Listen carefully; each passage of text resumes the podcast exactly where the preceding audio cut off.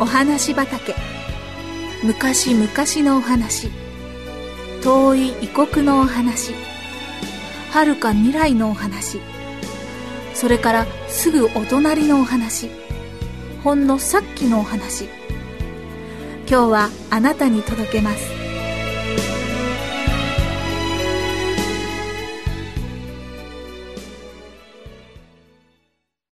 お母さんにみんな話しましょう。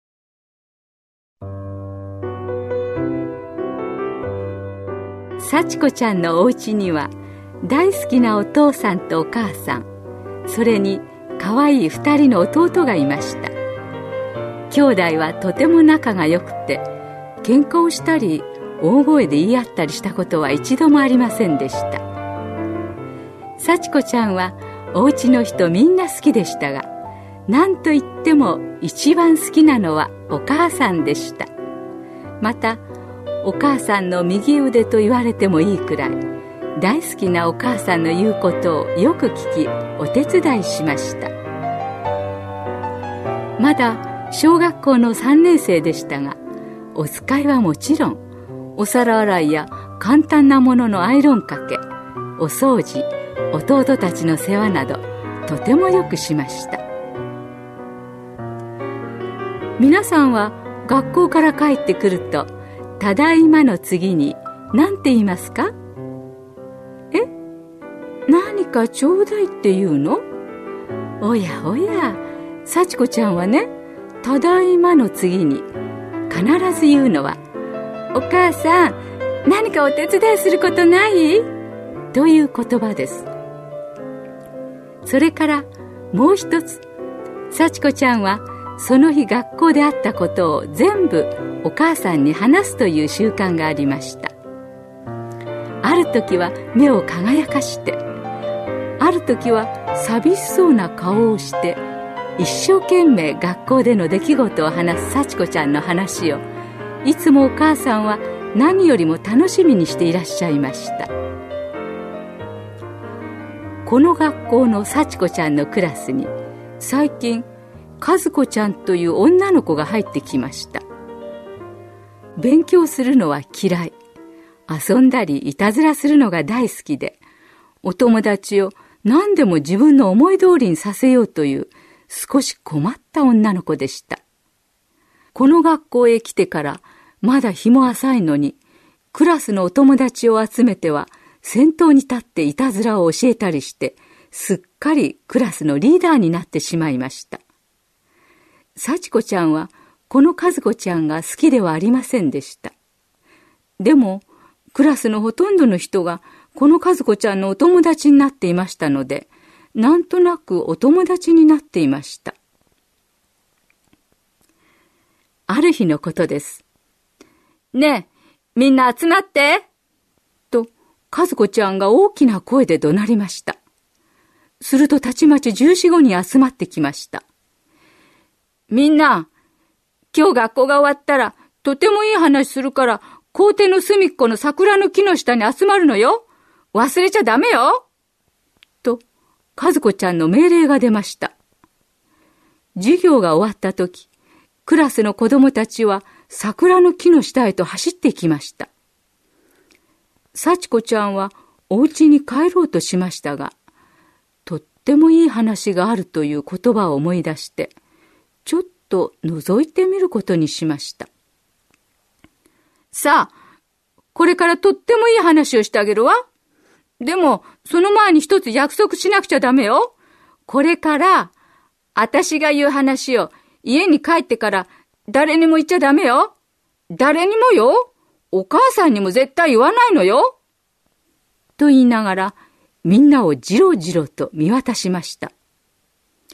クラスのお友達は、ええ、いいわよ。言わないわ？私だって約束守るわよ。と言いました。私、そんなことできないわ。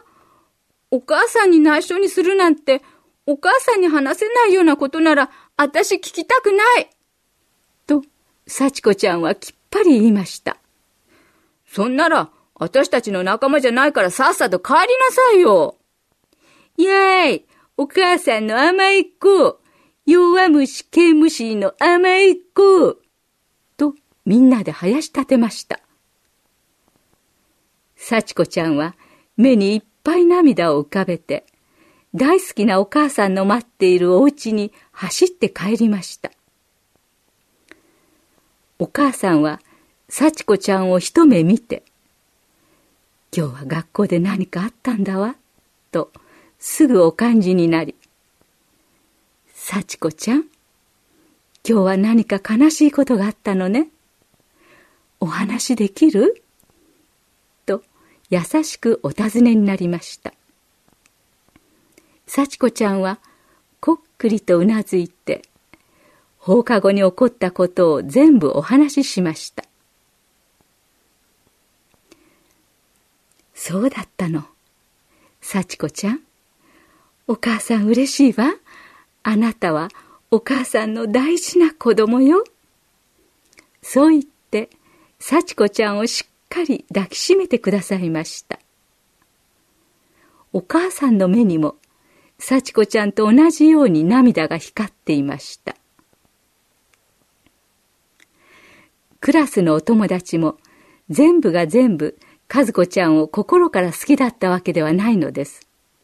ただ、言うことを聞かないと仲間外れにされたり、いじめられたりするので仕方なしに従っているお友達もだいぶいたのです。言うことを聞かないとどうなるかは、幸子ちゃんにも分かっていました。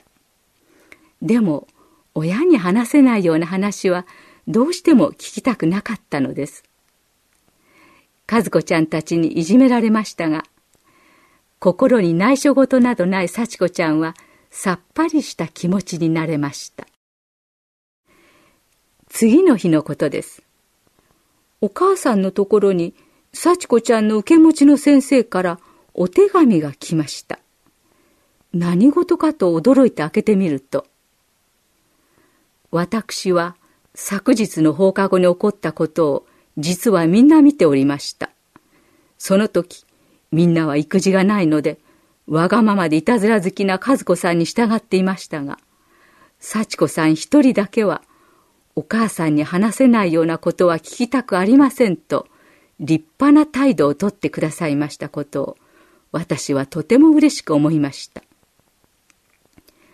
あなたのお子さんは本当に勇敢な立派なお子さんです。小さな女の子の英雄です。クラスの受け持ちの教師として、一言私から喜びと感謝を申し上げます。と書いてありました。